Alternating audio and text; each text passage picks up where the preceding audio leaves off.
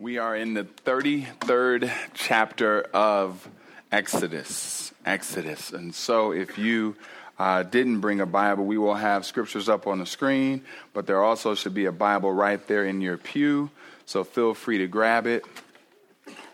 This is a week where our little ones are with us. So uh, let me pray for God to move as well as God not to move our little people. Let's pray together. God, we thank you for this time and are excited to get into your word.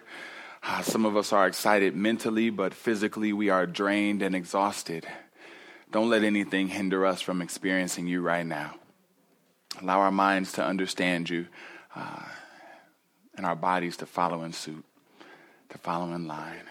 We love you, Lord. Would you uh, use me, uh, use my tongue for your glory, God, and uh, we pray that you allow our little people to focus and that they would see this as a time of worship. It's in Jesus' name we pray. Amen. So, we are in the 33rd chapter of Exodus, and uh, thus far we have had some great, great, great experiences. We have seen God move. We've seen the uh, people of Israel, the Hebrews, taken out of Egypt.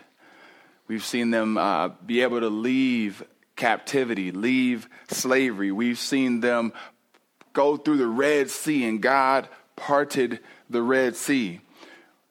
We've seen God provide for them and care for them over and over again. And then the last chapter we just read, the people just wild out. I'm talking about Nick Cannon style, straight wild out. I mean, they take earrings from their boo and just make an idol. They make their own God. And it looks like God's heart should break. It looks like God's plan should be totally changed because of the depth of their sin. But their sin does not change God's plan. Let's look in chapter 33 as we will see uh, God continue to demonstrate his mercy and continue to demonstrate his grace to his people, even when they don't deserve it, even when we at times don't deserve it. Chapter 33, verse 1. The Lord said to Moses, Depart, go up from here, and you and the people whom you have brought up out of the land of Egypt to the land of which I swore to Abraham, Isaac, and Jacob. To your offspring I will give it. I will send an angel before you, and I will drive out the Canaanites, the Amorites, the Hittites, the Perizzites, the Hivites, and the Jebusites. Go up to a land flowing with milk and honey, but I will not go up among you, lest I consume you on the way for you are a stiff necked people. So now they were at one point in captivity in Egypt. And we go and see the people of God had this great experience on Mount Sinai. But Mount Sinai was not the end destination. Mount Sinai is not the end goal. Mount Sinai is a great place where they had a chance to experience God on a mountain. But now he says, Depart keep going towards a place that I have destined, that I have set aside for you.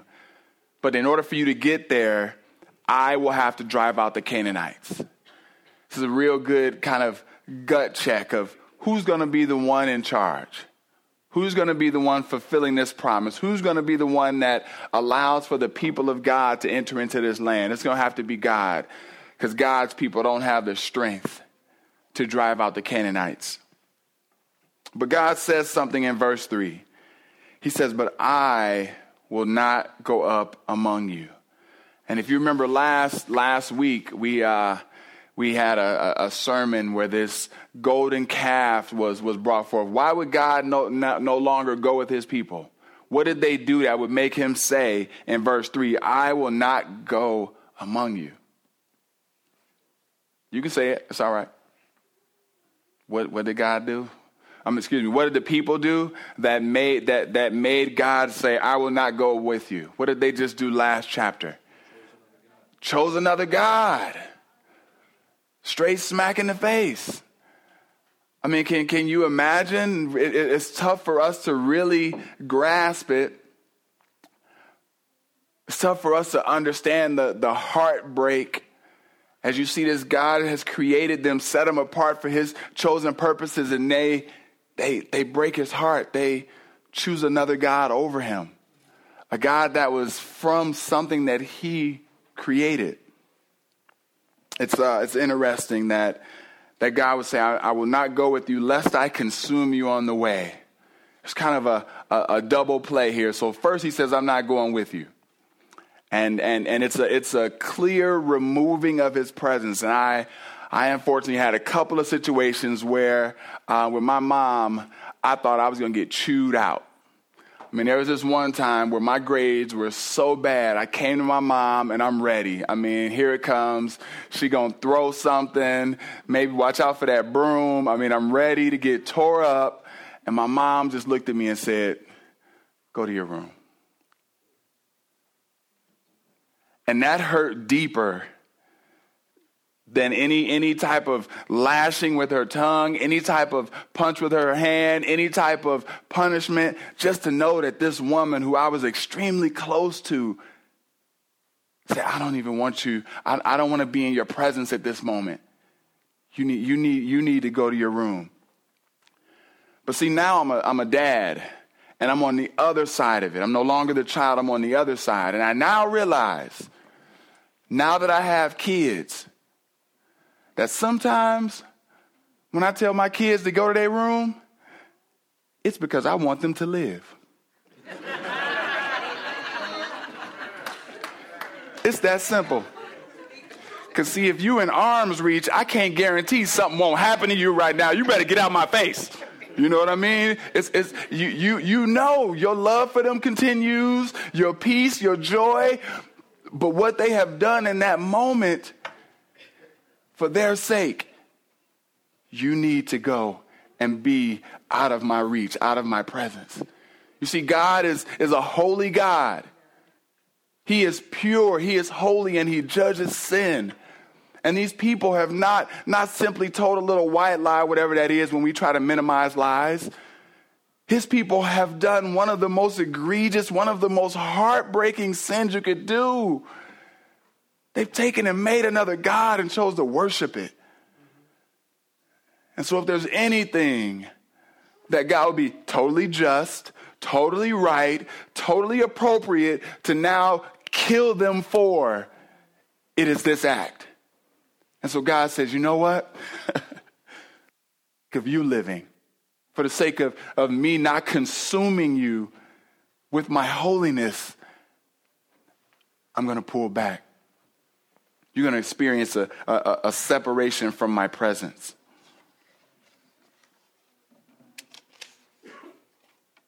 So, how do the people respond? Let's go to verse 4. When the people heard this disastrous word, they mourned, and no one put on his ornaments. For the Lord had said to Moses, Say to the people of Israel, You are a stiff necked people. If for a single moment I should go up among you, I would consume you. So now take off your ornaments, that I may know what to do with you. Therefore, the people of Israel stripped themselves of their ornaments from Mount Horeb onward. They mourned. They mourned. Imagine You've got the presence of God. You, you've seen him on the mountain connecting with, with Moses. You've seen him communicate to Moses and the whole people get in line and worship him and you, de- you desire something more. You desire more than who God is and what he provides. So instead of, instead of being at peace with what he provides, you decide to make your own God because you just want more. So you're trying to get as much as you can, and now you have nothing. Because this idol that you created, you see, is worthless. And the God who loves you dearly has pulled back. Now you find yourself with little to nothing. That's, that, that brings forth mourning. That brings forth heartache. That brings forth sadness. And uh, the way, the way in, in, in the ancient Near East culture, the way you dressed reflected your emotions. So if you were joyous, then you wore colorful things. God had already, chapters before, told us ways in which we would worship Him. And these ornamental um, materials, they are ways in which we worship God. But see, they were mourning. And we, we get this now, right? I mean, it's, it's more recent in our, in our, you know, kind of last 15 years that you go to a funeral, people send out an email that says, hey, this is not a funeral, it's a homegoing service. Wear colorful things. I get it. That's cool. That hasn't been the norm throughout. Typically, when we are in mourning, we show up wearing what? Black. Black, because, because there's, a, there's, a, there's a tie to what you see me in and what I'm reflecting that lets you kind of know where my heart is. Side note, if you're to get married and everybody show up in black, just go to the bathroom and just keep running. Like, just, we, we get it on the other side too, what white represents, right? A joy, a purity, a, a, a, an, an, excitement. and so you see here, it, it, it is the people of God are now wearing, not no longer wearing the beautiful things that they were, that God had desired that they would so that they could glorify Him now their mourning is expressed in what they wear. But notice, notice how long it says. What's that last phrase in verse 6? Excuse me, the last word in verse 6. Onward. Let's say they mourned for a couple days. Say they, they, they didn't wear their ornaments for a week or two. It's like onward, indefinitely for a grip. They, they now are going to be in this state where they don't wear the ornaments until they get to the promised land. I mean, what, what would happen for you if for the next 20 years you only wore black? What, what would that remind you of? Well, what would, what would your kids say if, if, if when they were growing up and they look around, they go to school, everybody got on, you know, Elmo book bags and Big Bird, and your little homies got black duct tape over everything? I mean, at some point he's going to be like, hey, where's our colors, Dad? Mom, why don't we wear colors?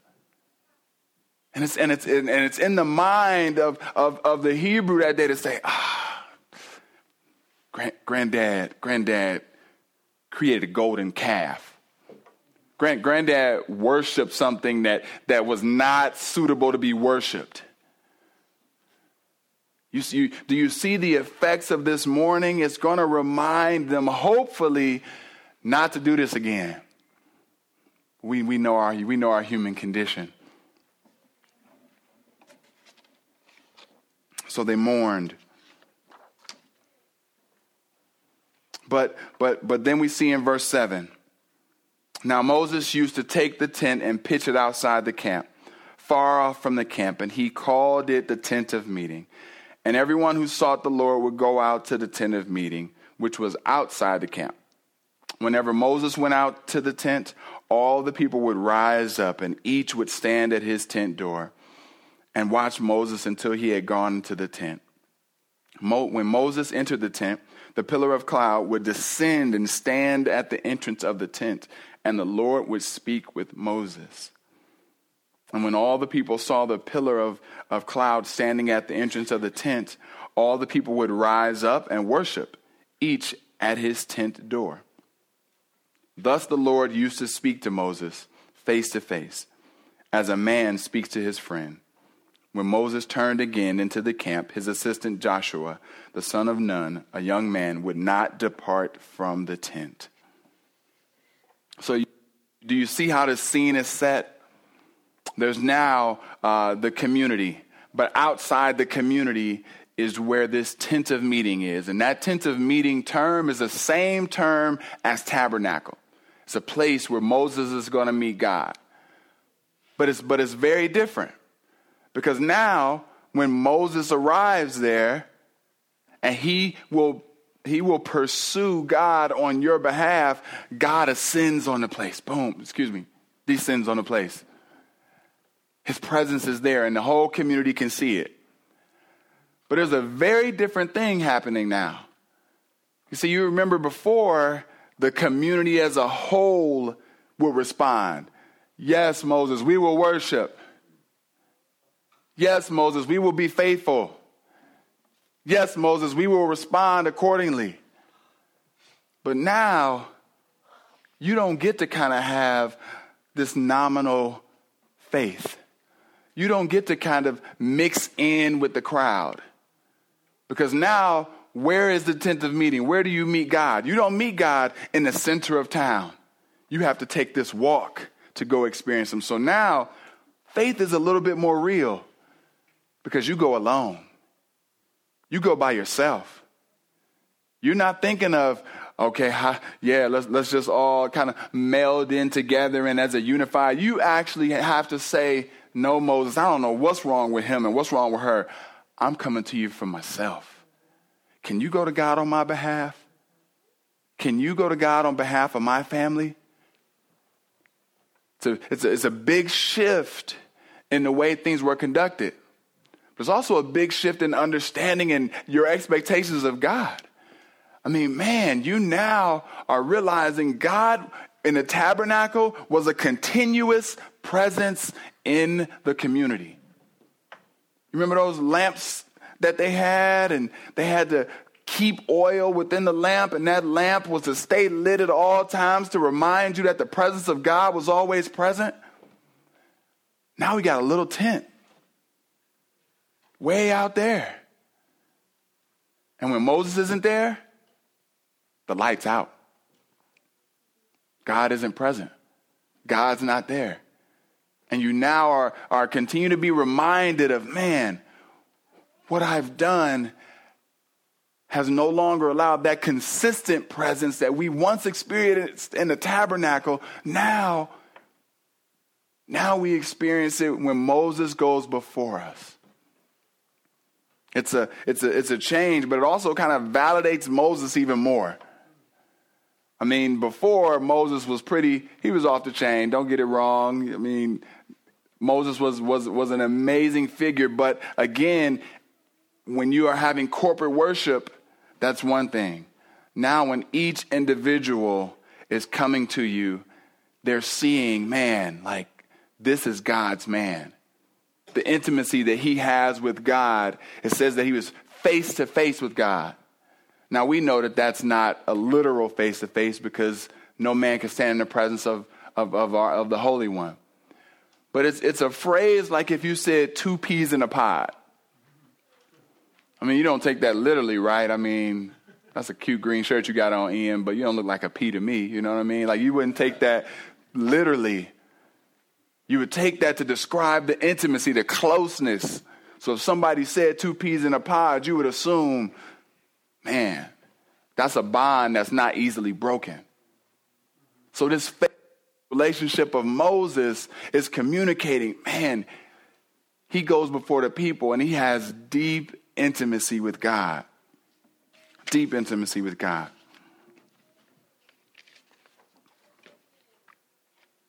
But God's grace and mercy, it continues to show. Look here.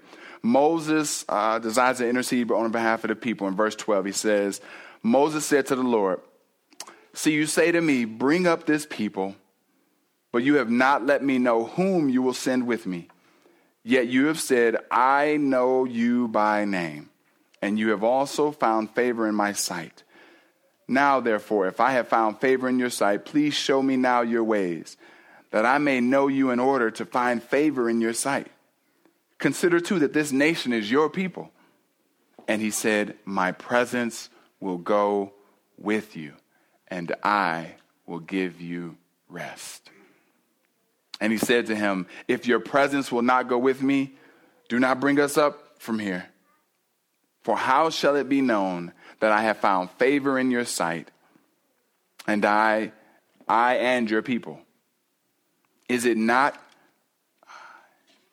Is it not in your going with us so that we are distinct, I and your people, from every other people on the face of the earth? Family, you gotta, we, we gotta remember that, that Moses is uh, intimately close with God.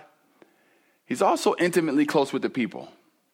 I mean, you got to remember, these are the same people that when he goes before Pharaoh on their behalf, and Pharaoh says, Ah, you know what? I used to provide you some straw for the brick. Now you got to go get your own straw. The people came back, blamed Moses. Got to remember, these are the people that when, when, when they left Egypt and started to get a little hungry, they looked at Moses like, Mo, you brought us out here to die? We're going to starve now? You know, these are the same people that while he's out with God receiving instruction, they create a golden calf. So, so, so wouldn't you, while, while pursuing God, also just want a little assurance that, Lord, you going to be with me on this one? Because I know how they roll. I, I know how they are. But, but can I know that you will be with me? You see, he wants to know God's ways. He wants to pursue God first. And then he's going to be he's going to be sharing more about his intentions for God to show up in the lives of the people. Notice in verse 13. He says he wants he says, uh, Now therefore, if I have found favor in your sight, please show me now your ways. Your ways. Your ways. See, God's ways are, are those foundational components of who He is. It's the foundational way in which we grow in Him, mature in Him, learn who He is. So, God's ways are His, his statutes, His laws, the, the, the expectations that, that, that He places upon His people to worship Him.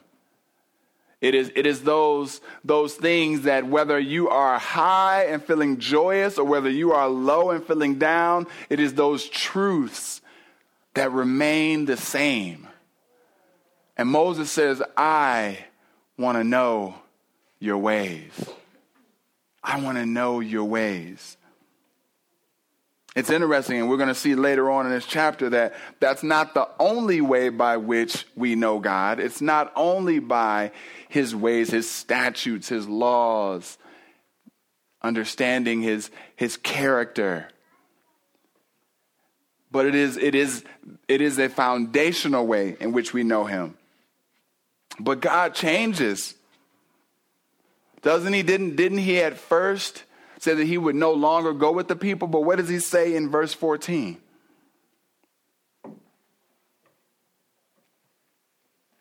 My presence will go with you, and I will give you rest.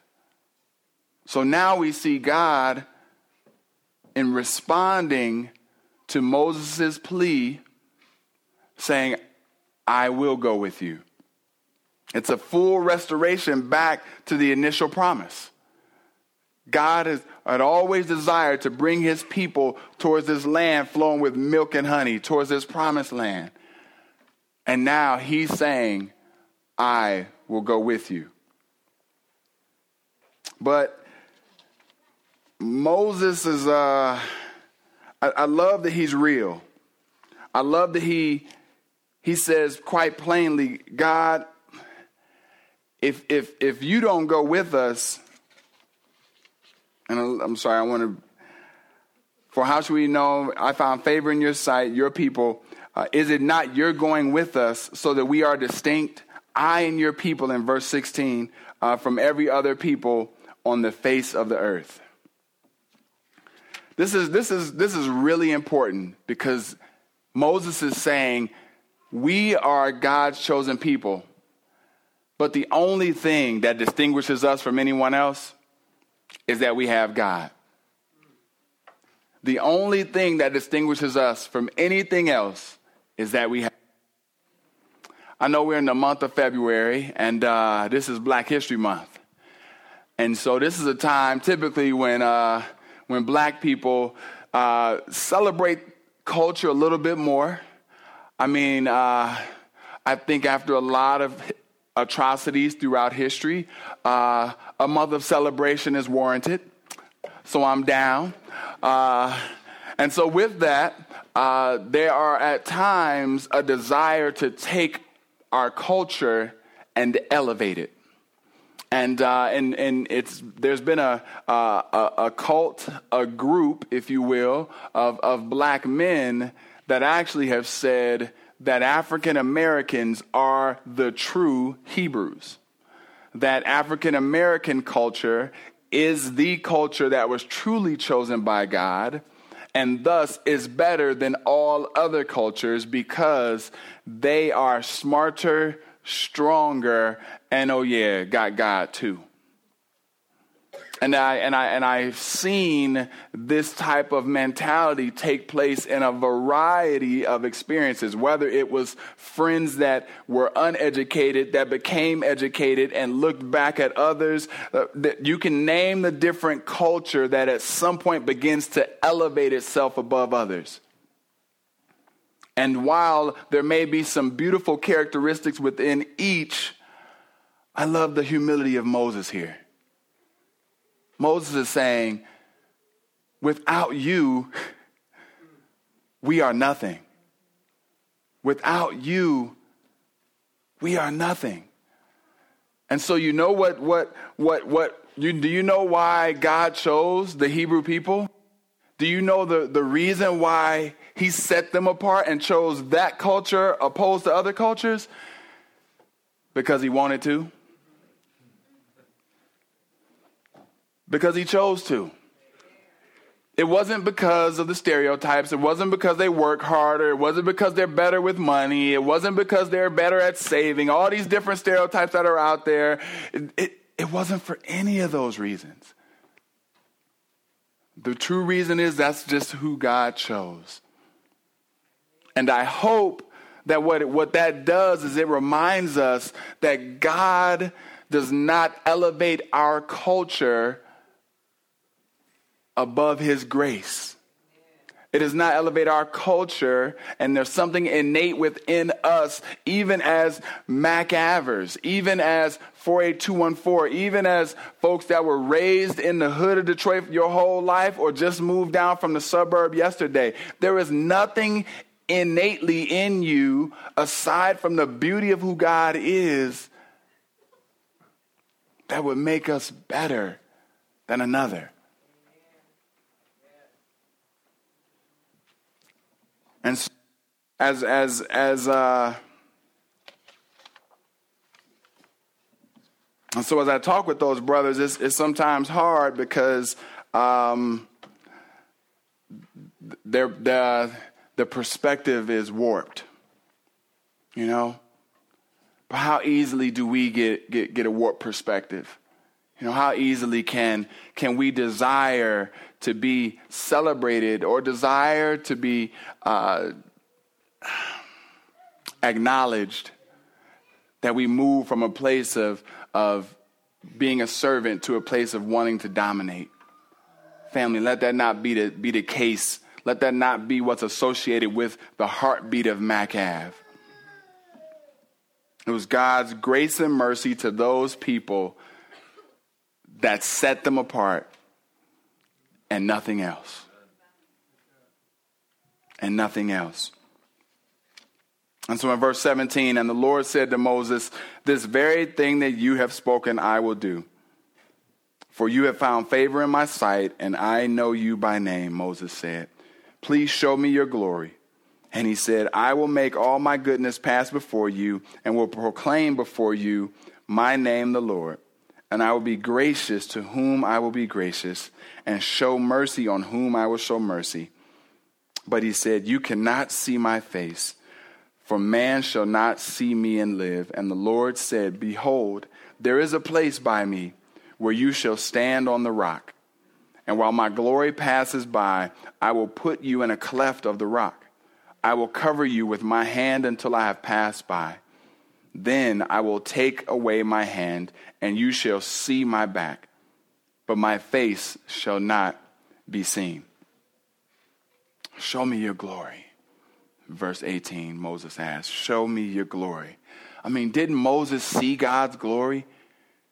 You know, wasn't he there on Sinai experiencing him? Didn't he see God miraculously move? This, this, this show me your glory. It's called like theophanies. It's where you, you see actually come forward and, and, and there's a, an either an auditory understanding or a physical presence where you know this is something different this is something different. This is a, uh, an unleashing of God's presence that's different than just me knowing it. But God, God had definitely shown himself faithful to Moses. But now Moses is saying, Lord, I got a long road ahead.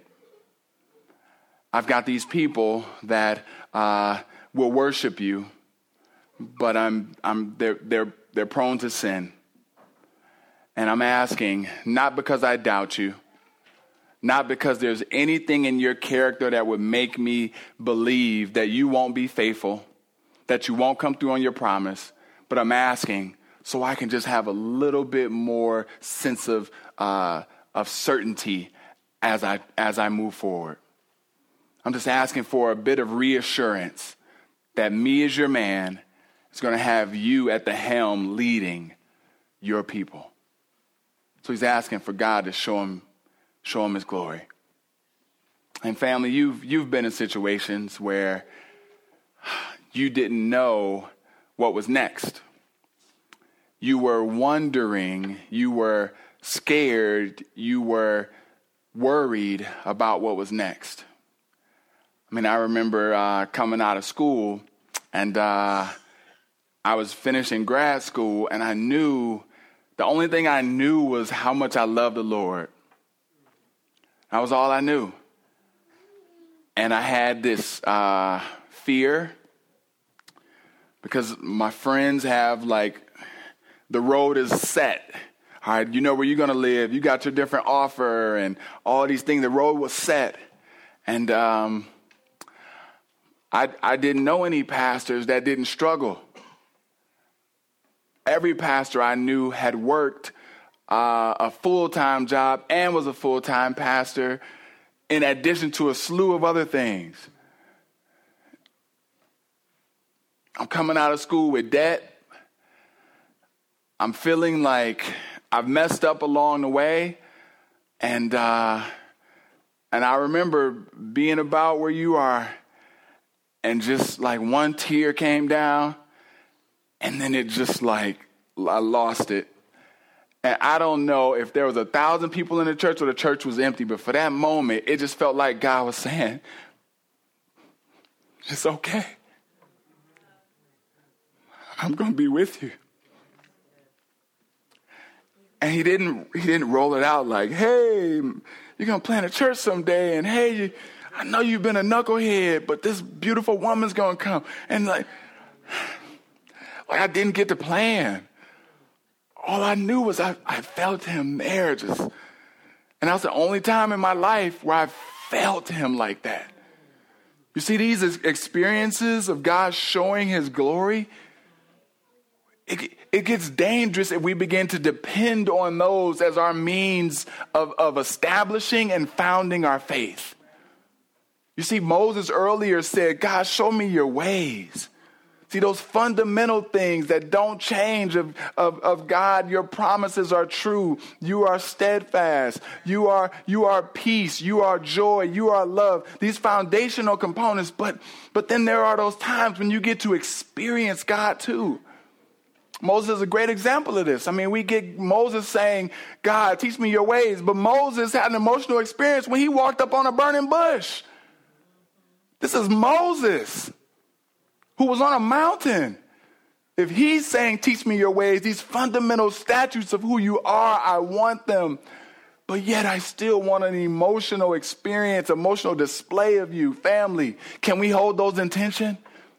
Can we not have to choose between it and, and chase the spirit all the time? And, and we're running around trying to get this feeling, this feeling, this feeling. When God's saying, I just trying to speak to you through my word. Will you pray with me? Will you pray with me? Will you sit and read? Will you understand the truth of who I am? But let's not kill the spirit either. When God is trying to do something within us, when He is trying to let us have that emotional experience, and we say, No, just turn to verse 3, keep reading, you know, like let us not kill the spirit moving as well. God wants to do amazing things in His body. He is doing amazing things in His body, and I'm, I'm encouraged because He says in these, in these verses, that this is, this is an understanding of his grace. It's an understanding of his, of his mercy. He says in, in, in 20, um, excuse me, in 19, I will make all my goodness pass before you, and I will proclaim before you my name, the Lord. And I will be gracious to whom I will be gracious, and will show you mercy on whom I will show you, on whom I will show mercy. See, it, it, is, it is kind of grammatically set up to draw us in based on our language because our focus goes towards whom. Like whom he will pick whom he will choose. But but the writer's intention is not whom as in you choose the person but more of that this is the way i operate. Like i operate as a god of grace. I operate as a god of mercy so, what you need to realize is that when you think of my name, Lord God, you should also think of mercy grace. Don't focus on when do you get it, do you sometimes get no, focus on this is a part of the being, the essence of who I am. If you want if you want my splendor, if you want my if you wanted me to show you my glory, it gets displayed in grace and mercy. This God is so amazing. And so we got a we got an example of Yahweh's mercy and his grace. We saw God love his people, create a, a great expression of, of love by providing them laws, by providing them Ten Commandments. And instead of permanently killing them when they create this, this, this calf, this idol, and reject him, instead of, instead of bringing forth this pain and even removing his presence permanently, he decides to, to care for them and enter back into their presence fully, guiding them to, guiding them to the promised land.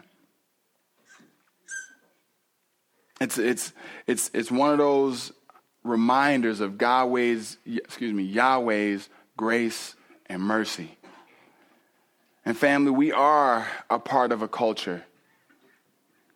We are a part of a, of, of a people group.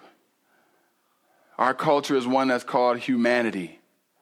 And don't get me, don't get it wrong.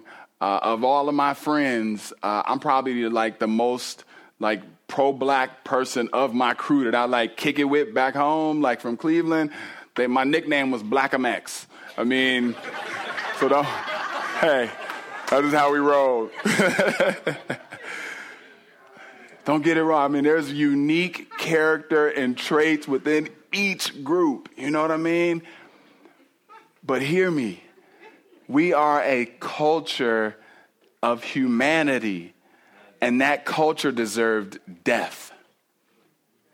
You and me deserved death. And so, the beauty of the gospel is that Jesus comes and looks upon a people that deserve death and he says, Oh, y'all were worrying about who's better and worse. All y'all should be killed.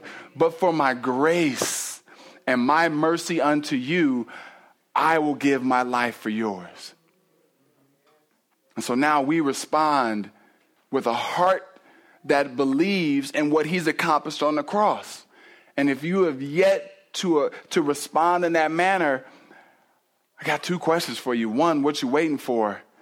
And two, why do you want to continue to be a part of a culture of death when Jesus continues to want to offer you a culture of life? Family, he's rich in grace, rich in mercy. I'm excited to see how he meets us in our times of deep study as we reach out, seek him, pursue him, and understanding his ways and his statutes. But I'm also excited to see how he's going to show up in some miraculous ways and allow his glory to impact us for his kingdom purposes. Amen. Amen. Amen. Let us pray. Father, we thank you. We thank you for you showing us uh, people like Moses. For he was not a perfect man, but Lord, he gives us insight into, into being faithful and how you respond, Lord. He gives us insight, Lord, into a heart that desires you. And God, I'm asking for uh, those that don't know you that are present today, that God, you would grab their hearts that you would, Lord, spark something within them that would allow them to want to respond to you in faith, that they would believe in what you've done at the cross. Ultimate display, display of your grace and mercy. But Lord, for us that are that do believe in you, there are times where we can get kind of laxed in our walk.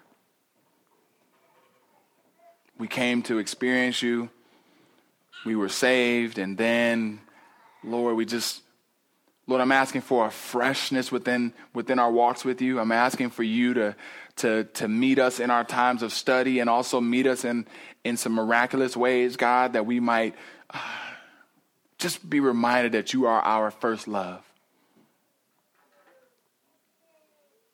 And Lord, may we uh, be reminded Ephesians 2 that there is no nothing that we bring, but that Lord, the only thing we can boast in is Christ that you um, that you've saved us from death. It's in Jesus' name we pray. Amen.